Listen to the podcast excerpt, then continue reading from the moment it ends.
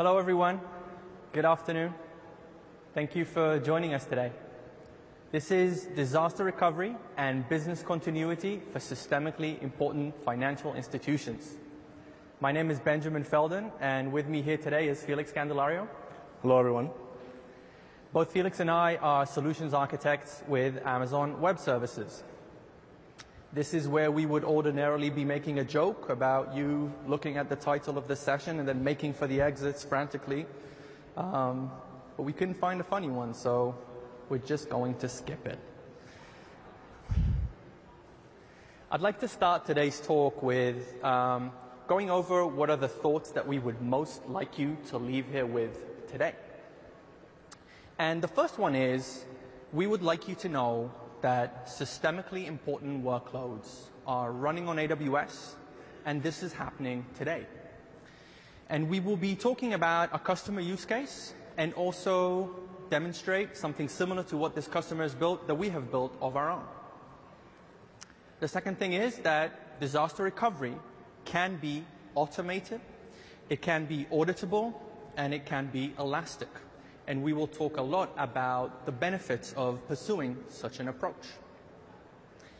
And the final item is we'd like you to know that you can leverage AWS for disaster recovery while benefiting from those things that we mentioned and at the same time remain in compliance with your regulatory requirements.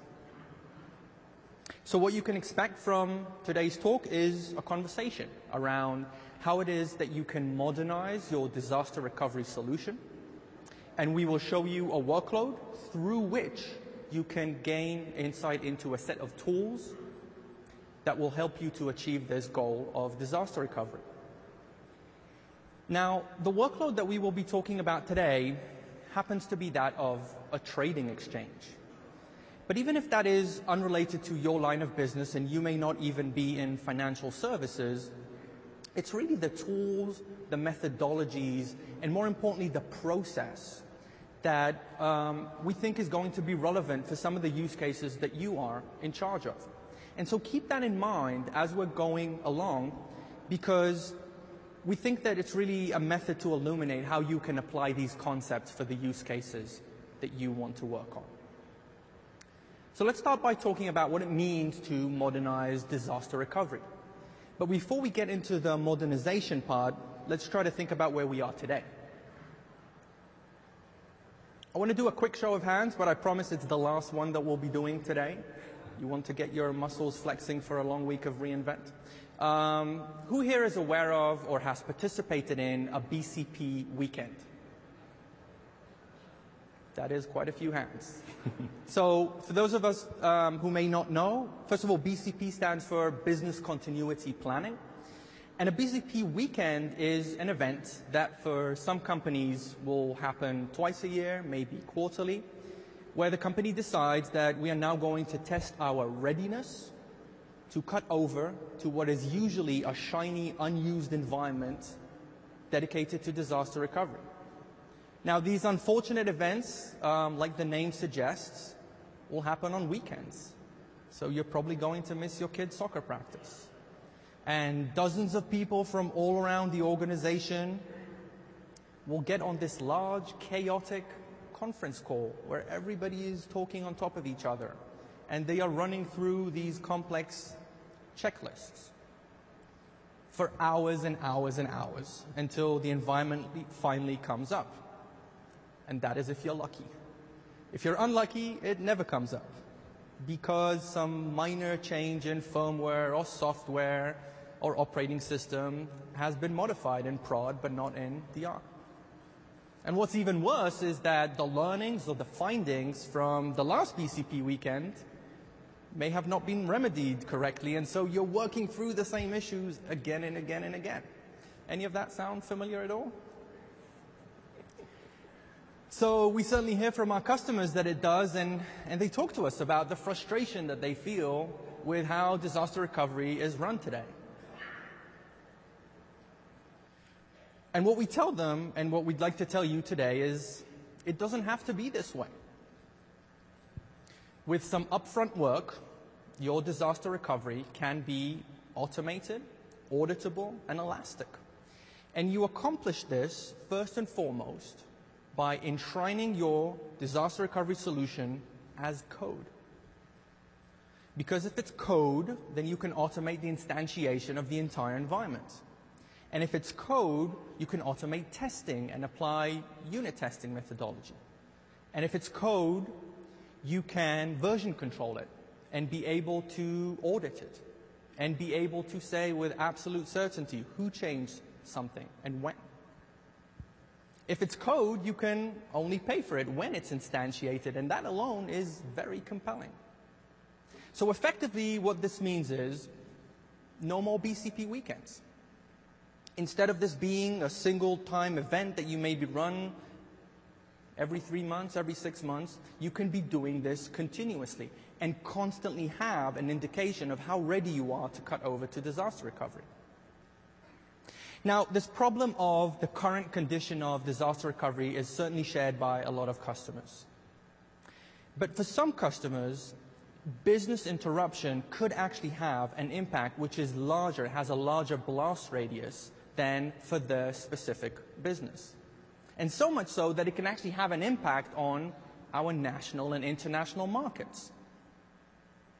And as it turns out, there is a three letter government agency that has decided to worry about this, and they're trying to solve it with regulation. So the SEC is mandated with keeping orderly markets. And they designate certain financial institutions as systemically important financial institutions. And as part of their charter, it is to be concerned with these institutions remaining available in the event of a disaster. As part of that came Reg SCI, which is a commission created by the SEC to strengthen the technology infrastructure of the United States security markets. So they designate certain financial institutions as SCI entities and are very prescriptive in how SCI entities should maintain and monitor their disaster recovery solution. So they call out things that are very specific, like you must have geographic diversity between your different sites. And you should be able to meet a two hour recovery goal.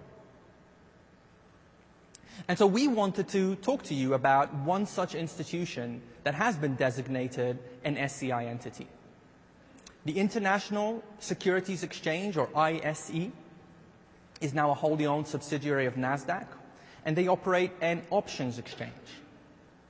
And on March 30th of this year, they put out a press release where they announced the first implementation of a securities exchange disaster recovery solution on AWS.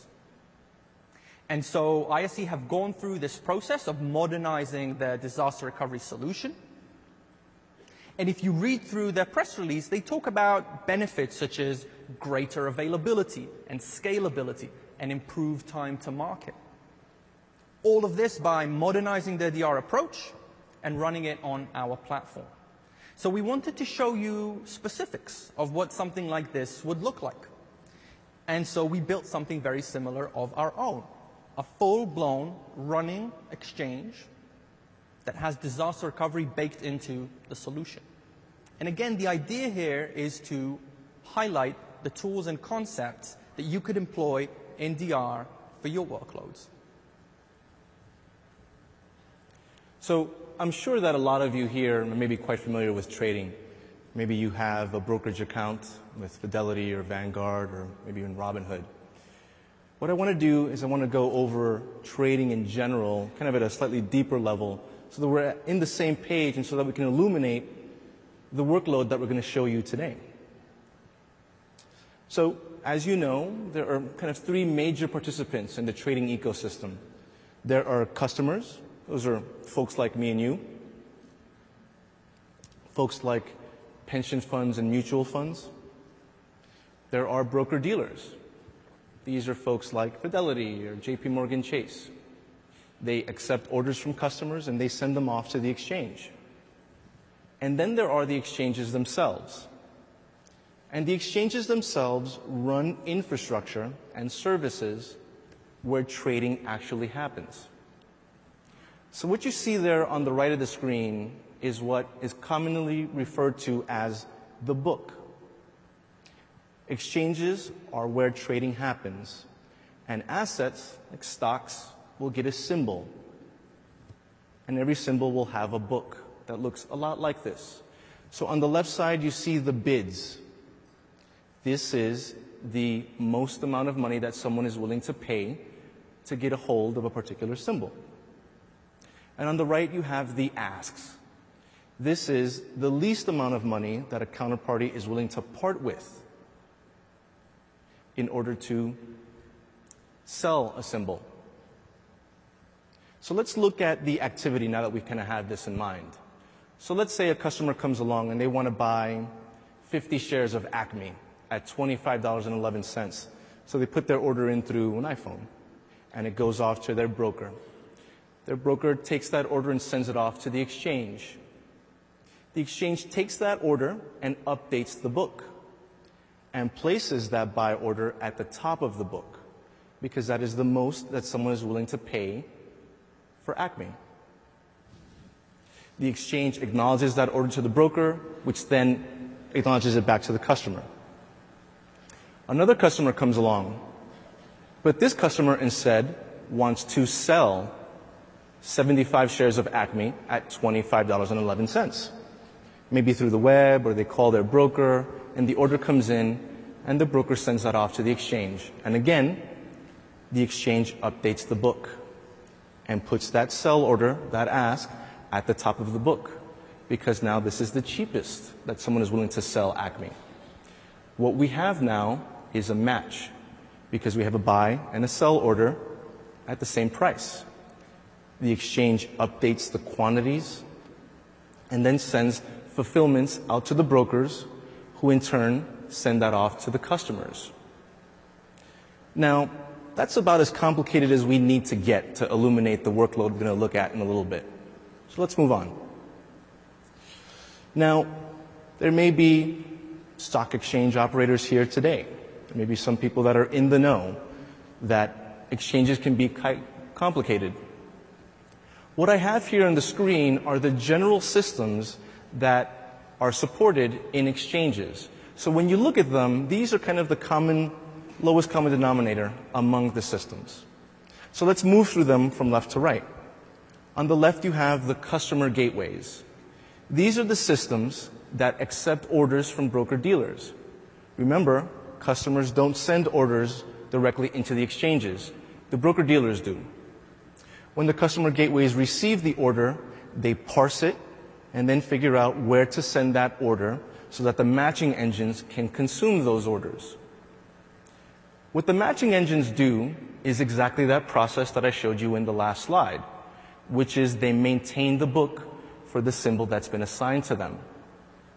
As that book changes because new orders come in, maybe orders are canceled, maybe trades and matches are made, it emits data, and that data is valuable. That data could be the latest price of a particular symbol. It could be the best bid and the best ask for a particular symbol. And that is transmitted so that the matching, the market data engines can consume that data and make it available to third parties. So if you've ever seen a, a financial show um, and at the bottom of the screen you see a ticker scrolling across the bottom of the screen showing the latest price, that's a form of market data. So we're going to show you something that we lovingly call AEX, which is short for Amazon Exchange. We aren't uh, marketing experts and we lack a little bit of creativity, so that's about as clever as we could get. So AEX is our exchange and it's going to support 100 symbols. We're going to support 100 broker dealers connecting into it. Each one of those broker dealers will have 100 customers behind it sending orders. And every second, those customers are going to send either a buy or a sell order for a random price at a random quantity for a random symbol. Now, we like to pretend that AEX is running over in uh, Eastern Seaboard, maybe in Mahwah or Secaucus or Carteret or Weehawken, uh, these cities out in northern New Jersey where maybe some of you know major exchanges run. The truth is, of course, that it's running in US East 1, one of our regions, because it's a lot cheaper and easier to get servers than it is to get servers at a colo. But pretend with us. So if we should suffer a disaster, and by, by that I mean a disaster where both our production and our backup facilities are rendered inoperable, we're going to initiate our DR strategy. And that is to instantiate AEX in US West 2 which is a region centrally located in Oregon. Now, to pull this off, we had to look through our toolkits and select the right tools to do this. So we have a tech stack. And at the top of our tech stack is AWS CloudFormation. That is our service that allows you to enshrine your infrastructure as code.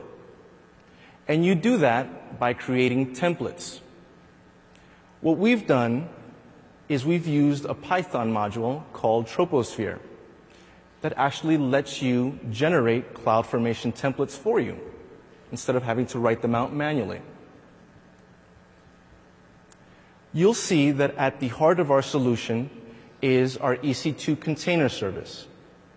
This is a service that manages Docker containers on your behalf all of those Docker containers need to talk to each other. And they're going to talk to each other through multicast. Today, multicast isn't supported on our platform natively. So we took a partner tool called WeaveNet that's provided by a partner of ours called Weaveworks to pull this off. There's a problem in the industry that's commonly referred to as service discovery. It's this problem where you need some components in your system to be able to know what other components are supporting what services and to provide that knowledge without hard coding it.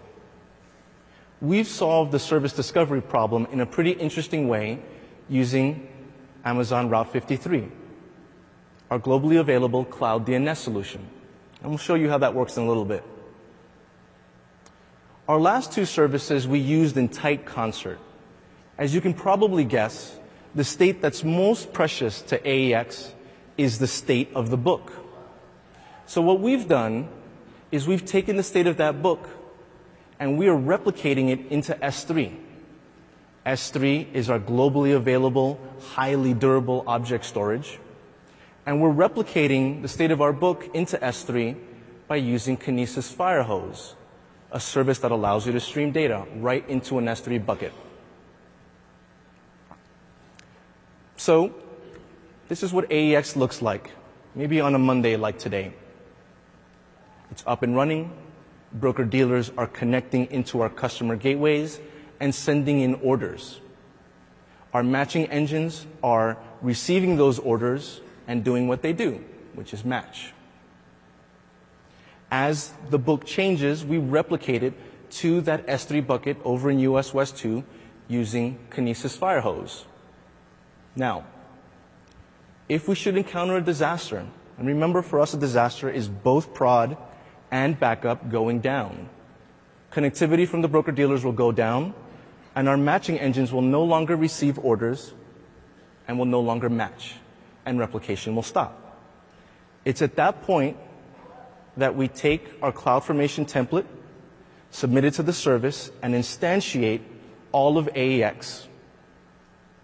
Once that environment is up and running, it will go and rehydrate its state by pulling the book from S3 where that state was being previously replicated.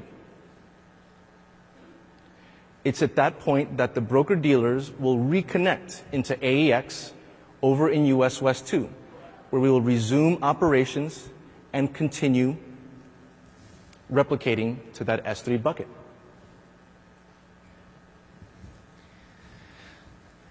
So we promised you a disaster recovery talk, and I know that you would feel cheated if we didn't bring in our friends RPO and RTO. In fact, it's the law, we have to. so let's do some quick definitions just as a reminder. RPO is the maximum targeted period in which data might be lost from an IT service due to a major incident. Right? So RPO is a number, and it gives system architects like us something to work towards. RTO is the amount of time that the business can be without the service without incurring any significant risk or loss. In the diagram here, the arrow represents time, and the blue dot on the left represents the last time we took a snapshot and have persisted it in a way that is going to be usable for our DR site. So between the blue dot on the left and the disaster is the amount of time for which you find data loss to be acceptable. That is what RPO represents. The blue dot on the right is when we have recovered our process and we are back to being online and operational. So RTO is the amount of time that it took us to recover from the moment of business interruption all the way up to full recovery. Now with those things in mind, let's think about AEX. The RPO for AEX is zero. There is no data loss. And the reason we're able to achieve this is because of the way that we implemented the replication of this workload's precious state, the state of the book.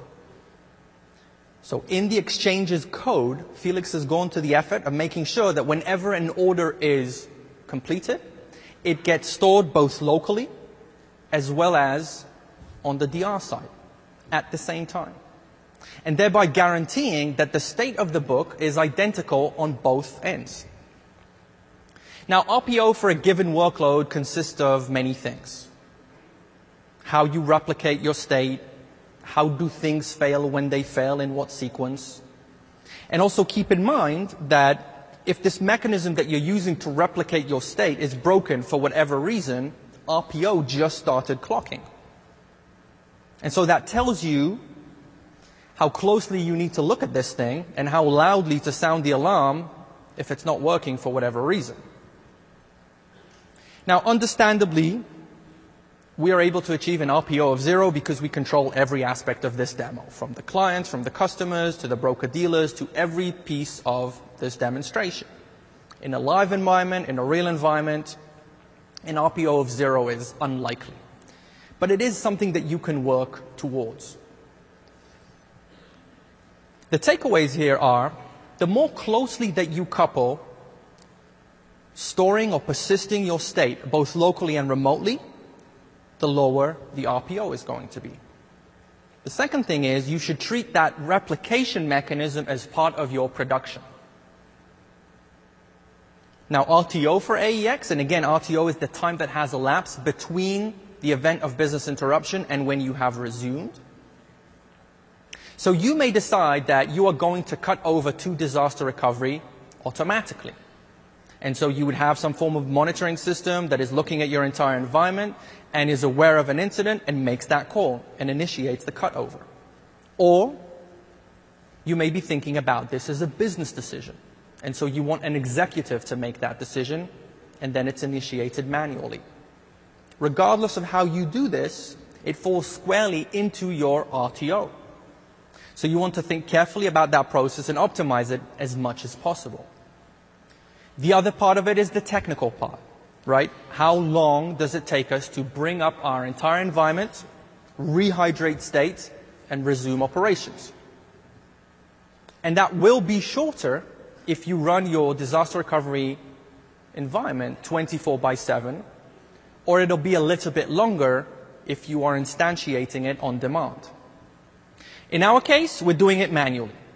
We're going to take a CloudFormation template, submit it to CloudFormation. The matching engines will come up. They will pull their state from S3 and be able to resume operations. At that point, our broker dealers will be able to connect again and process orders. That entire process takes us seven minutes. So the entire environment, lock, stock, and barrel, is brought up in seven minutes flat. And again, we could have made that number a little bit lower by deciding we're going to run our disaster recovery 24 by 7. But we feel that that negates some of the benefits of what we're talking about today. And also, seven minutes, we were kind of happy with it. So now we'd like to show you our exchange in action. I'll make a quick clarification though before. You will see that the, some of the demonstrations have been pre-recorded, and that is so that we can kind of stop along the way and talk about the different pieces in time. So, like Felix was saying, we start on a regular Monday, maybe not the cyberest of Mondays, just a regular Monday. Everything is good. The exchange is humming along. We're processing orders. Broker dealers are connected. All the while, we are replicating the state of the book to Oregon. This is a dashboard that we've built to look at our entire environment.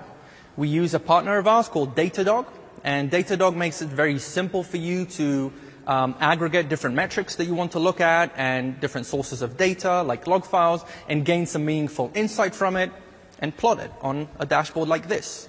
So what we can see is our production site, our backup site are both in status OK, and we can see that orders are being processed at a healthy rate.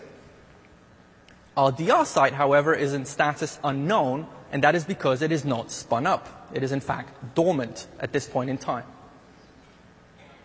And then this happens. Look at that thing. He's huge.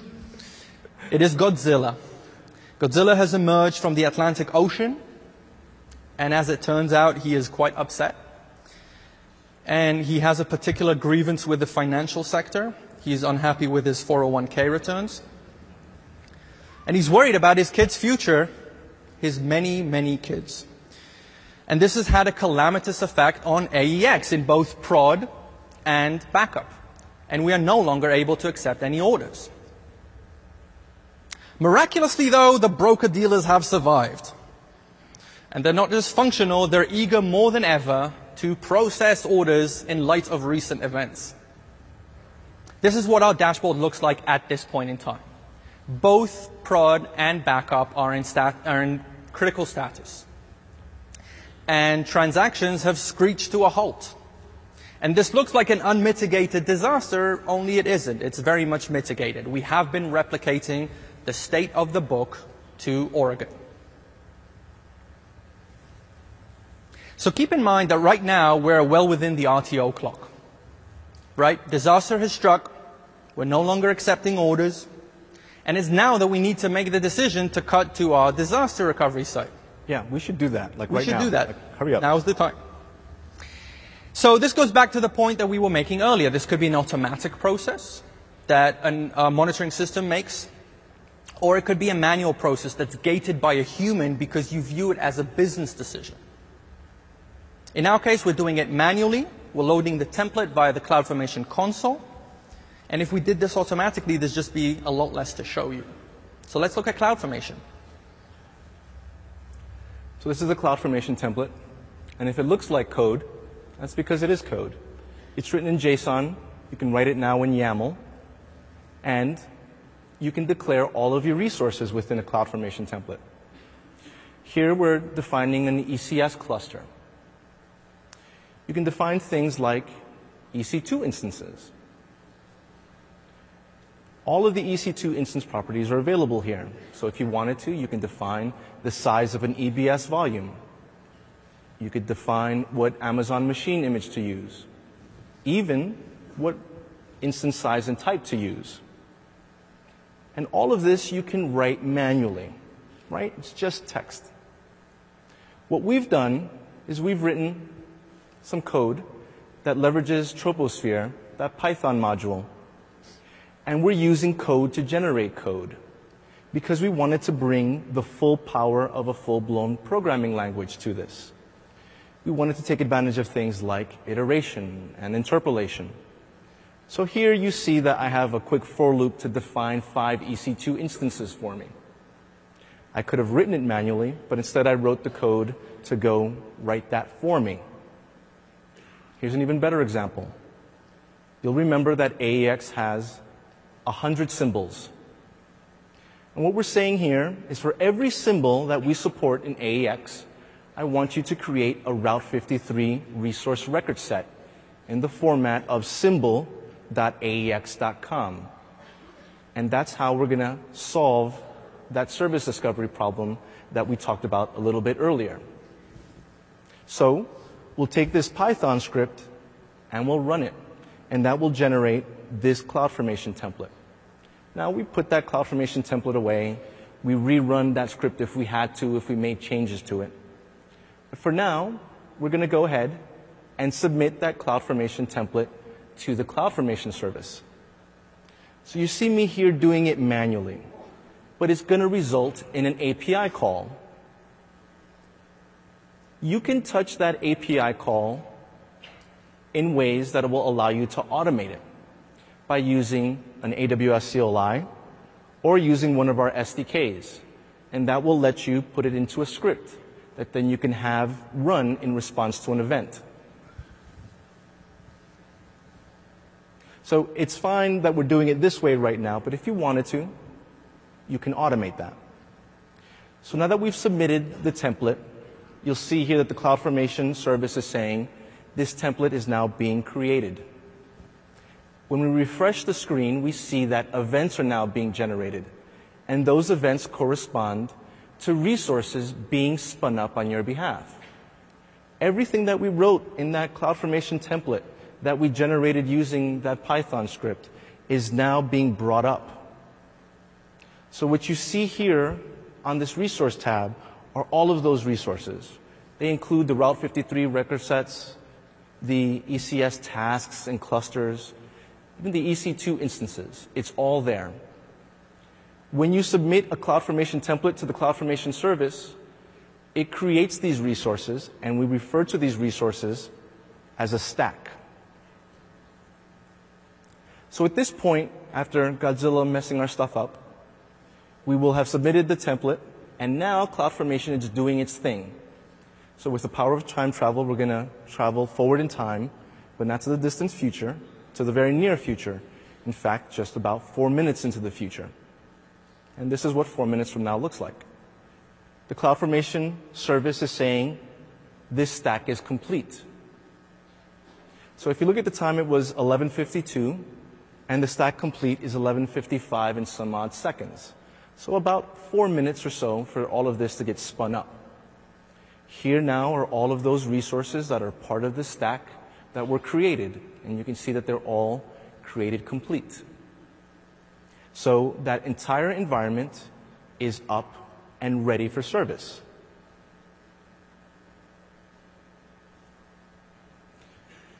So we have our entire environment ready to go.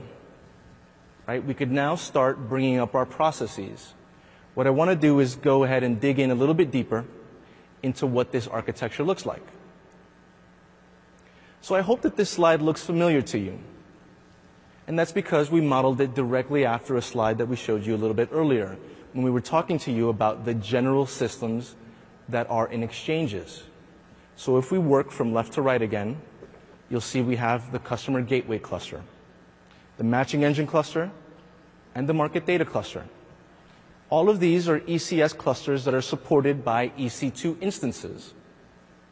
Across that whole cluster, we have an overlay network made possible by WeaveNet from our partners Weaveworks.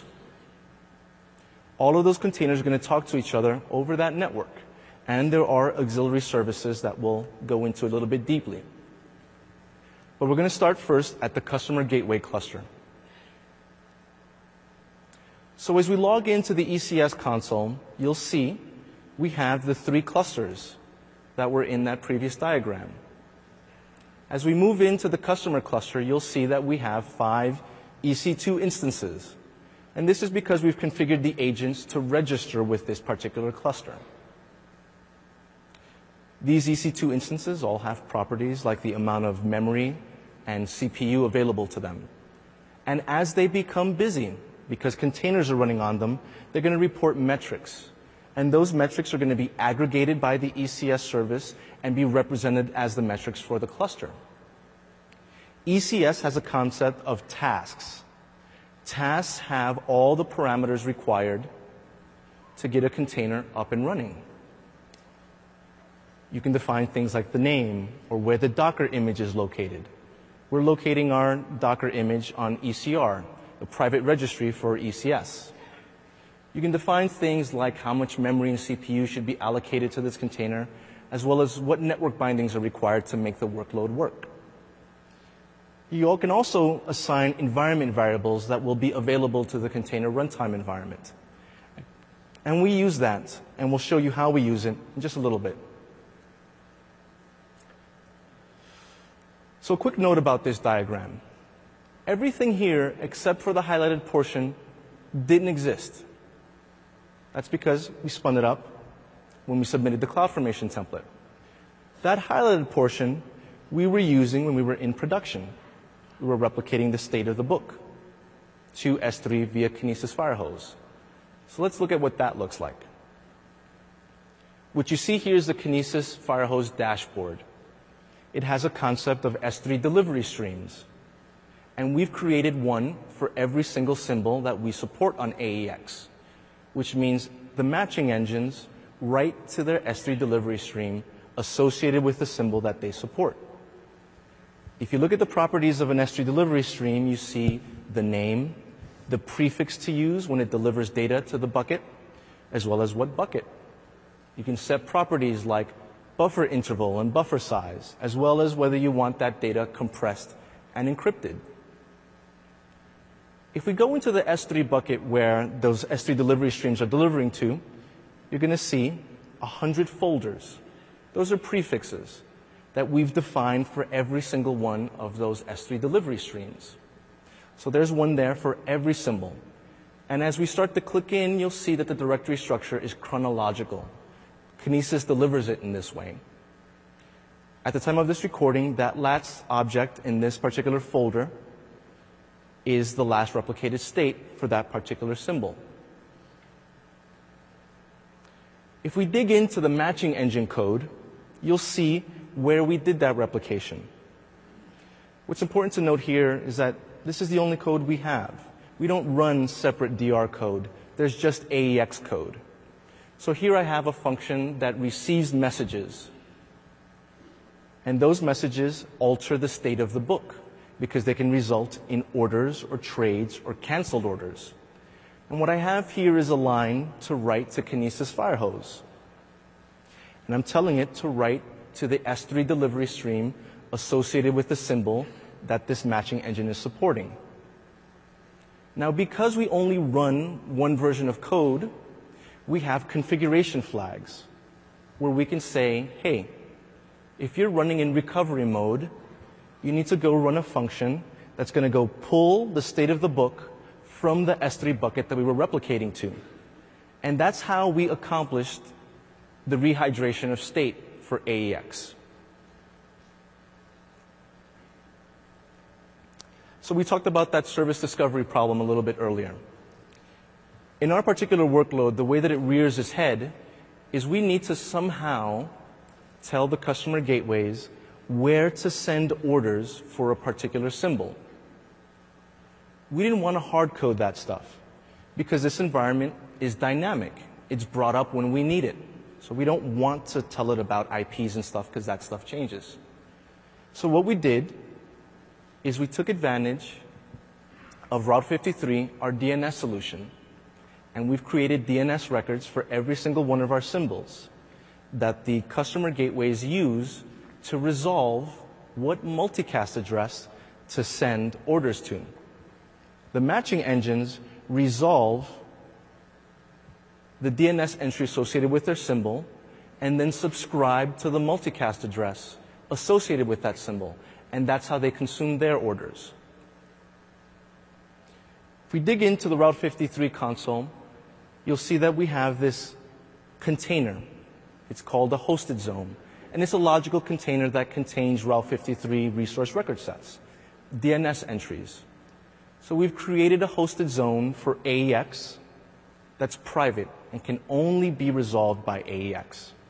And what you see in that private hosted zone are 100 DNS records, one for every symbol and we've randomly assigned a multicast address to each one of those DNS entries. So when the customer gateways or the matching engines resolve symbol.aex.com, they get back the unique multicast address that they have to either publish to or subscribe to. We'll dig in a little bit further to show you that mechanism of how the matching engines do that exact process that I just showed you and how WeaveNet falls into this. But I want to make a quick note here, just in case there are any stock exchange insiders here.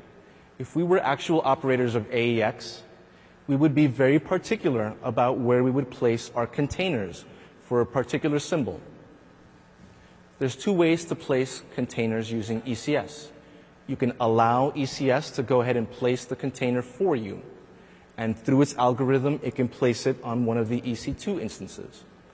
Or you can be very prescriptive and say, I want it specifically on this EC2 instance. And as an exchange operator, you may want to have a more busy symbol supported on an EC2 instance that's less busy. So at this point now, our infrastructure is up and we're starting up our processes. And as part of that, we're starting up all our matching engines. And what you'll see is that we have 100 tasks up and running. And that's 100 tasks because we've got 100 symbols. You'll see that the metrics are now incrementing, and that's because our EC2 instances are busy. They're busy running those containers that are going to do the matching. As we click into one of those tasks, we're going to start to get runtime information that wasn't previously available. So now I have a container ID associated with the execution of this particular task. The other properties that we set earlier, like CPU, that stuff's still available.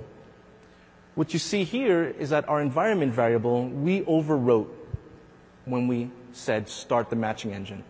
And that's how we communicate to the container, this is the symbol that you're going to support. What I've done now is I'm SSHing into one of the EC2 instances that's supporting the matching engine cluster. And you can see here the tasks that have been allocated by ECS. And we're going to attach to an actual running matching engine. What we see here are the processes associated with our matching engine, and we're going to echo the symbol. This particular matching engine has been told you're going to support the symbol for WDC. So if we ping wdc.aex.com, we get a multicast address that's been allocated to that symbol. And if we consult the multicast subscription table, you'll see that there's a membership for that specific multicast address on the ETH Weave interface. And it's that interface that gets plumbed in by WeaveNet. And that's what makes multicast communication possible across all of the containers. Now I'm SSHing into an EC2 instance that supports the market data cluster. And what we're going to do here is we're going to attach to a utility container. And this container is going to allow us to look at the state of the book on a matching engine without affecting performance. So at this point, we have our matching engines up and running. They've rehydrated their state and the broker dealers have reconnected. This utility container has been told to watch the fictitious AMZN symbol. And what you'll see on the screen should look very similar to what we saw in the previous slides. This is a book being updated live. There are orders coming in from customers that are being sent to us through those simulated broker dealers. The bids on the left, the asks on the right, and when there are trades, they're going to appear on that bottom half as these matches are happening. So at this point, AEX is completely back up and running broker dealers have reconnected, and orders are coming back in and being processed. So with that in mind, what does the dashboard look like at this point in time? Well, production and backup are still in critical state, as you would expect, because they are operating in data centers that are in distress. But disaster recovery is in status okay. And we can see uh, a message rate an order rate that is slowly ramping up and is becoming healthy. I want to make a quick clarification about all of this, just in case we haven't made it clear. This is a fake exchange. We are not in a position to take money from you and give you securities in return. So keep that in mind. I have to remind Felix of that sometimes. I don't know about you guys, but we feel that this is a really robust solution. Let's talk about what all of this means. Here's what we accomplished. We relocated our entire exchange some 2,300 miles away. The AWS related costs that we had prior to cutting over were negligible. Right? We had S3, we had Firehose. That was about it. The rest of the environment was spun up on demand in the event of a disaster. We went from zero to hero in seven minutes flat. And we hit an RPO of zero, right? Because when we brought up our disaster recovery site, it picked up exactly where production left off. Now, this is a particularly hairy workload to try and figure out disaster recovery for. Right? It requires multicast, which isn't natively supported. It has a lot of moving parts. It has all of these external entities that connect in. And so it is relatively complex, and some of the workloads that you will have to solve DR for may be substantially simpler or perhaps a little bit more complex. So we want to talk about taking this one step further. We just launched our disaster recovery solution in response to a disaster event, and we did so manually. We could have instantiated the environment automatically, like we said, in response to any kind of monitoring system that is aware of an issue and triggers it. But we could have done another thing, which was we could have launched it in response to any kind of code change, either in the infrastructure or the software that's running the exchange. That could have been a trigger to go and instantiate the environment and thereby gain confidence that that particular code change doesn't affect our DR readiness. Or we could do this on a scheduled basis. If you gain confidence knowing that disaster recovery is in good shape by running it periodically, you can do so weekly. You can do so daily. Bring it up. Make sure that it's ready. Tear it back down again. Regardless of how you're doing that, you will need to automate the testing. The better that you automate the testing, the more confidence you'll gain that this is actually a reflection of how ready you are. And I don't mean to sound like we're trivializing this process because we're not. We haven't shown you a lot of, of that particular section, but there is a level of effort that's associated with this. You will need to write code. You'll need to develop the mechanisms in those code that essentially mimic what you're doing on a BCP weekend, but in a programmatic fashion that goes and tests your functionality end to end and then return some sort of healthy, unhealthy state. But if you do that, you can then truly tie this into a CI CD pipeline a continuous integration, continuous deployment pipeline. Where what happens is you can bring up the entire environment, launch it, run a full cycle of tests, gain the confidence that it is actually ready to go in the event of an actual disaster, and then tear it all back down.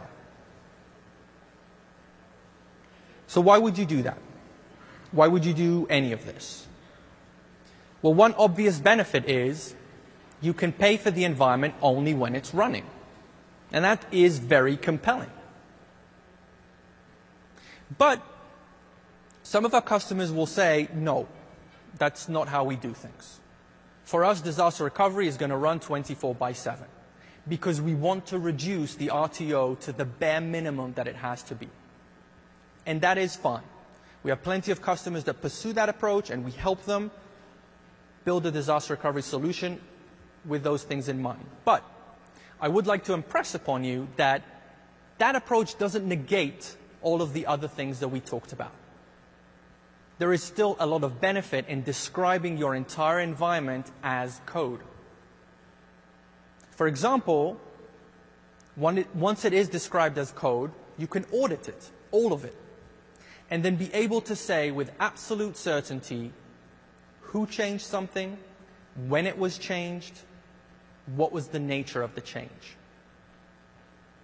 And here's another benefit. This whole thing becomes reusable.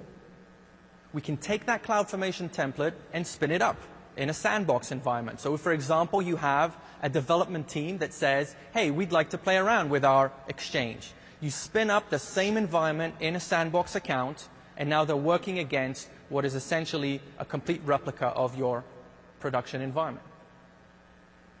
By the same token, you could be doing this in a different geography. So if it's unfortunately, if it unfortunately happened that Godzilla has made his way to the West Coast, we can launch the entire exchange now in our newly launched region in Ohio. And it's just as simple because CloudFormation is spoken natively in every AWS region. So it becomes very, very simple. And here's another benefit.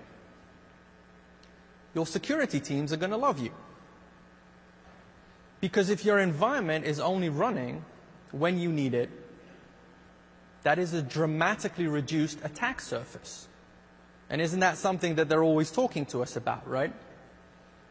Any kind of malicious actors have significantly less attack surface to gain a foothold in. So I think these benefits are certainly worth the effort and they're worth going through the process. So let's go ahead and talk about that process. It's a process that Ben and I went through as we were building these demos. It's also a process that we go through with customers on a nearly daily basis. It's what we do. So we start by understanding our workload. It's when you understand the business context within which your workload is working that you can figure out things like what's the most important state that I need to care for in the event of a disaster. You understand, well, what is a disaster for my particular business? Once you have that statefulness in mind, then you start to kind of look through your toolkit and say, how do I go ahead and replicate this state? For us, it was pretty simple to look at Kinesis and use that. We could have easily have done something like uh, block replication, right? But we looked through our toolkit and said, what can we use to pull off this replication. And then, of course, you have to monitor that replication like your life depends on it. You then have to put your architect hat on. And Ben and I, we've been at AWS now for a little bit, so infrastructure as code for us is spread and butter. We do it every day, so that's immediately where our thoughts went to. You have to become mindful then of where to refactor and where not to refactor. So an example where we refactored our workload was when I showed you that code for our matching engine, where we added that line of code to replicate to the Kinesis Firehose stream. A great example of where we chose specifically not to refactor was in multicast. Right? We looked at our workload and we knew that we don't support that today natively on our platform, but we didn't want to go through the heavy lifting of rewriting all of that stuff. There's a lot of benefits to doing this in multicast. So we went and looked at a third party tool and we used WeaveNet to pull it off. And then we came up with a mechanism to rehydrate the state, which is something you have to care for a lot when you're going through this process. These last two points, the testing and the automating, they're kind of a bit interesting because they point to behaviors. And those behaviors, they exhibit themselves when you look at a process that maybe your firm has been doing manually for decades. And you have to interrogate and say, why are we doing this manually? Let's start automating that. That behavior, that's a part of culture, right? It's a part of your IT department's culture. And as you know, culture takes a long, long time to shift. It can. And that's why when we talk to customers, we constantly talk to them about being on a journey because changing culture can take a while. So maybe there are some folks in here today that haven't yet started on that journey. And that's fine. Maybe you'll start today. There may be some folks here that are in the middle of that journey and are wrestling with these things right now. And then there are some of you that are at the end of that journey and have bought all in and harass Ben and I and call us and tell us this is how you should be doing things. And no matter which customer you are, we want to talk to you about that journey. Ben and I are SAs, and in our daily lives, we talk to customers about this process and that journey. We have colleagues that are technical account managers, that are professional services folks, who want to talk to you specifically about this journey. And I hope that you'll take us up on this offer. So with that, thank you so much for coming today. We really appreciate your time.